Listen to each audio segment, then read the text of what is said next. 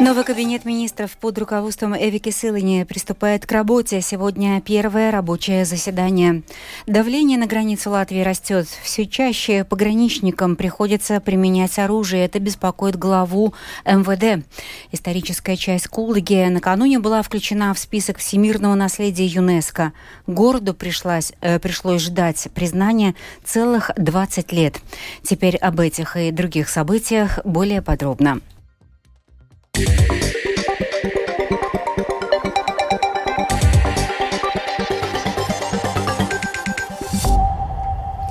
Кабинет министров утвержден, и сегодня проходит первое рабочее заседание вновь избранного кабинета министров. На нем планируется принять решение о внесении изменений в ряд правил, в том числе о порядке усыновления, долгосрочных обязательствах Министерства сообщения по реализации проекта новых электропоездов. Кроме того, предполагается взять под государственный контроль несколько объектов собственности, а также ознакомиться с рядом докладов. Министр климата и энергетики Каспарс Мелнис от Союза зеленых крестьян в числе своих первых задач назвал снижение тарифов на распределение электроэнергии. Конкретное решение по этому вопросу может быть принято уже сегодня. Новый министр был гостем сегодняшней программы «Домская площадь». Он рассказал в эфире, на что могут рассчитывать рядовые жители. Домохозяйства могут рассчитывать до декабря снижение тарифа по 60%. И это самое главное, конечно, мы сейчас начинаем работать уже сегодня, а, что будет дальше, потому что нам надо искать э, долгосрочное решение, это во-первых. И во-вторых, э, у нас уже сделан срок до 1 ноября. Мы должны выработать план, какой мог быть, чтобы снизить тариф на следующем году тоже. Мы хотим выработать как минимум два варианта, которые предложить, и тогда которые общие мы можем коалиции обговорить. Цены на топливо на заправках Латвии продолжают путь вверх. Подорожание касается как бензина, так и дизельного топлива. Происходящее комментирует глава Латвийской ассоциации торговцев топливом Оэр Скорчевскис. В Европе э, избиток бензина и не, нехватка дизельного топлива. Так, например, в Латвии 82% всего топлива в литрах – это дизельное топливо. Из этого я хочу сказать, что в целом бензин сейчас дешевеет, потому что его некуда экспортировать. Соединенные Штаты Америки решили, что они выпускают резервы бензина, чтобы смягчить цены на своих заправках то есть э, причина такова, что Америка выпустила свои резервы бензина и избиток бензина в Европе. Думаю, что до конца года э, уравниваются эти все добычи, и, наверное, еще вспомогательные объемы, они все-таки будут. Я думаю, что уже к концу года мы улучшим такую ситуацию, которая будет на уменьшении. Латвийский профсоюз работников здравоохранения и социального ухода на сегодняшнем заседании Совета примет решение о своих дальнейших действиях по решению проблемы недостаточного финансирования сектора здравоохранения. Ранее глава профсоюза Валдес Керрис выразил разочарование, что Министерству здравоохранения не удалось найти 7,6 миллиона евро, что составляет менее 6% из выделенных дополнительно 140 миллионов евро, чтобы хоть как-то поддержать поддержать оставшихся в отрасли работников. Керрис описал ситуацию как драматическую. Неспокойно сейчас на границе. На белорусско-латвийской границе стремительно растет количество нелегальных мигрантов. Поэтому пограничникам приходится все чаще применять во время задержания нелегалов огнестрельное оружие. Об этом в эфире ТВ-3 заявил новый министр внутренних дел Рихард Сказловскис. Он пояснил, что за минувшие сутки э, сотрудники государственной пограничной службы предотвратили 100 попыток нелегального пересечения границы. Такое количество нарушителей становится уже обычной практикой. Однако больше главу МВД волнует тот факт, что все чаще нелегалы проявляют признаки агрессии, а пограничникам во время задержания приходится применять огнестрельное оружие. В Даугавпилсе прошла презентация новых учебных материалов по изучению латышского языка для первых классов. Книгу и тетрадь разработали в течение года. Из шести авторов материалов половина – это специалисты из Даугавпилса, которые поделились своими впечатлениями о проделанной работе. Подробнее об этом в сюжете Сергея Кузнецова.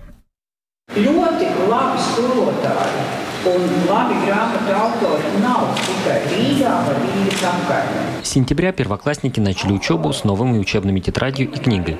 Материалы в течение года разрабатывались коллективом авторов из шести человек. Трое из них – это специалисты из Даугавпилса том числе и учитель латышского языка Даугавпилской средней школы наук Марина Феклистова. Здесь такой подход, да, что не надо, например, там привязываться к этой теме, чтобы детям было интереснее. И, может быть, проблемы, которые решаются в учебнике, они более актуальны. Сами ситуации более новые и более, может, подходящие, детям более понятны. Методист управления образования Даугавпилса по вопросам латышского языка Сильвия Мицкевич также отмечает, что важно было не повторяться, искать новые подходы, какими бы хорошими не были предыдущие материалы. Э, Когда появились первые идеи и мысли, приятно порадовало, что собрался творческий коллектив авторов. Многие идеи реализовали в этой книге. По моему мнению, это действительно новая книга как по существу, так и по подходу. Это как приключенческий рассказ для ребенка, где есть главные герои, вместе с которыми происходит изучение латышского языка. В книге также использован компетентностный подход. Задания и содержание учебника продуманы таким образом, чтобы первоклассник, проживая жизнь и видя происходящее вокруг, то, что происходит в природе, сам участвовал, используя язык. Нужно читать афиши, что-то рассказывать одноклассникам, нужно писать.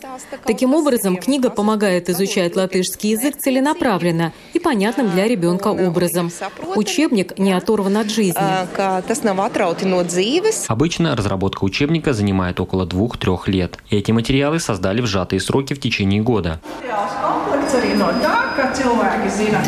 Масштабные трансформации в школьном образовании – это введение программы «Школа-2030», а также полный переход обучения на латышский язык стали движущими причинами создания новых материалов, продолжает директор агентства латышского языка Инита Витала. Школа 2030 mācību satura ieviešanu. Введение программы школы 2030, там тоже есть изменения в изучении латышского языка, а также переход на латышский язык обучения. У нас больше нет средств для школ нацменьшинств и материалов для школ, где все время проходило обучение на латышском языке. Теперь одна книга для всех. Конечно, учителя могут использовать любые учебные материалы, произведенные в Латвии. Педагоги достаточно образованы, чтобы приспособить к новым требованиям тот или иной учебный материал. И Нита Витала, приезд Даугавпилс, также объясняет, что в городе своевременно задумались о переходе на латышский язык обучения.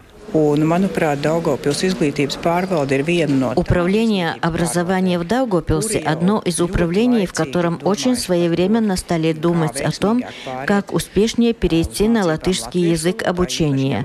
Особенно если брать во внимание ситуацию, что в Даугавпилсе намного больше национальных меньшинств в сравнении с другими регионами Латвии. Первая часть учебника и рабочей тетради уже в школах. Появление второй части запланировано после рождественских праздников. Сергей Кузнецов, Латгальская студия, Латвийского радио. Историческая часть Кулдыги включена в список всемирного наследия ЮНЕСКо.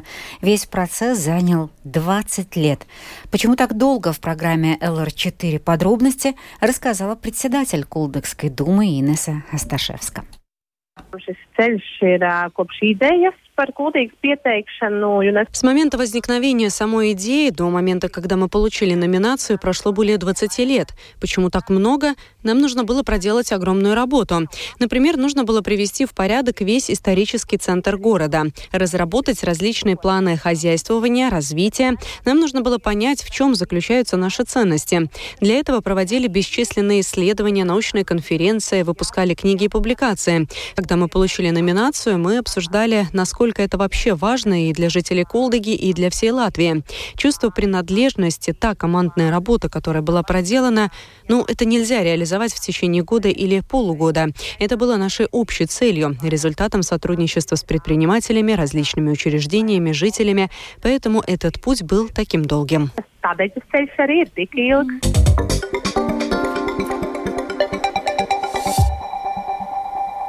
Последнее время много говорится о необходимости для Европейского Союза обеспечить большую диверсификацию, стать самодостаточным. Сильная зависимость от одного поставщика создает серьезные риски. Брюссель понял это после начала полномасштабного вторжения России в Украину. Теперь же политики начинают волноваться из-за зависимости от Китая. Сейчас в ЕС продолжаются дискуссии о законе о критически важном сырье, который решил бы проблему с обеспечением блока важными для производства технологий материалами. Все подробности в сюжете Михаила Никулкина.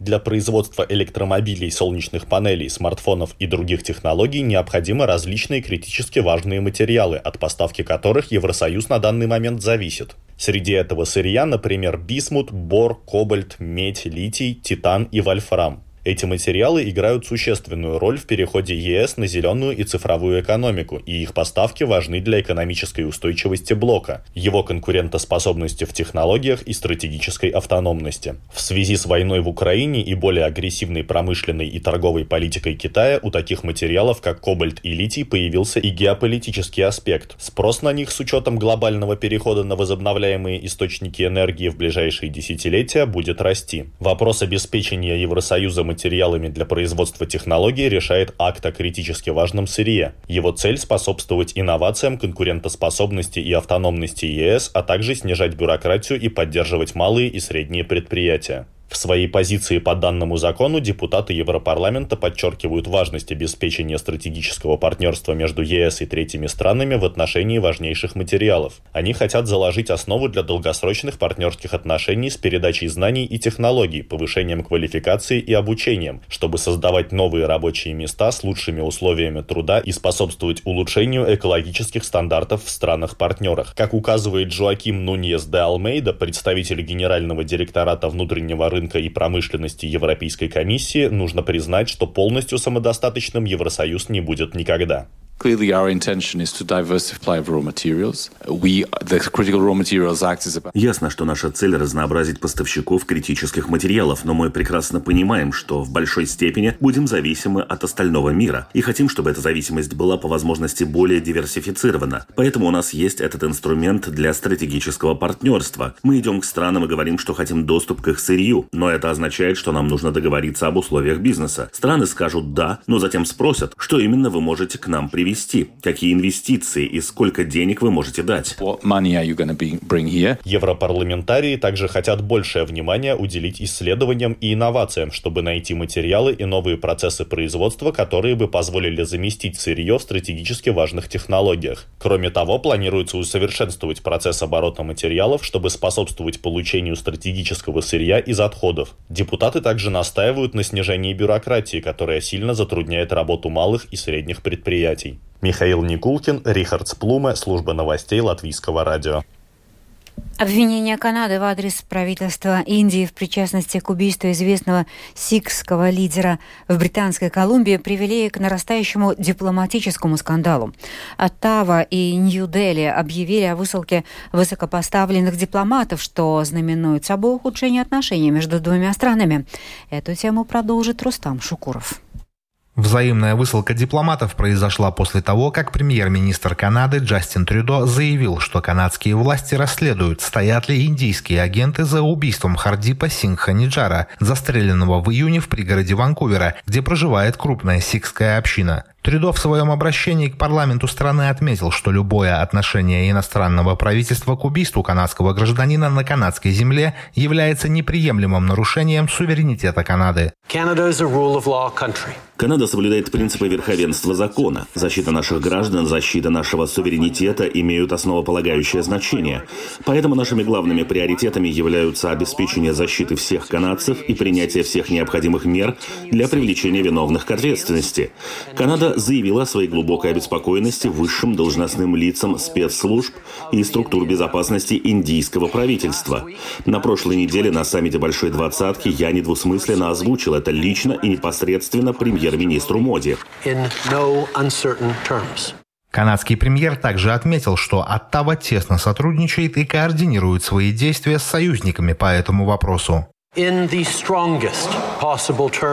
Я продолжаю самым решительным образом призывать правительство Индии сотрудничать с Канадой, чтобы разобраться в сути этого вопроса. Я также ожидаю, что правительство Индии подтвердит, что позиция, которой оно придерживается в отношении внесудебных операций в другой стране, четко и недвусмысленно соответствует международному праву.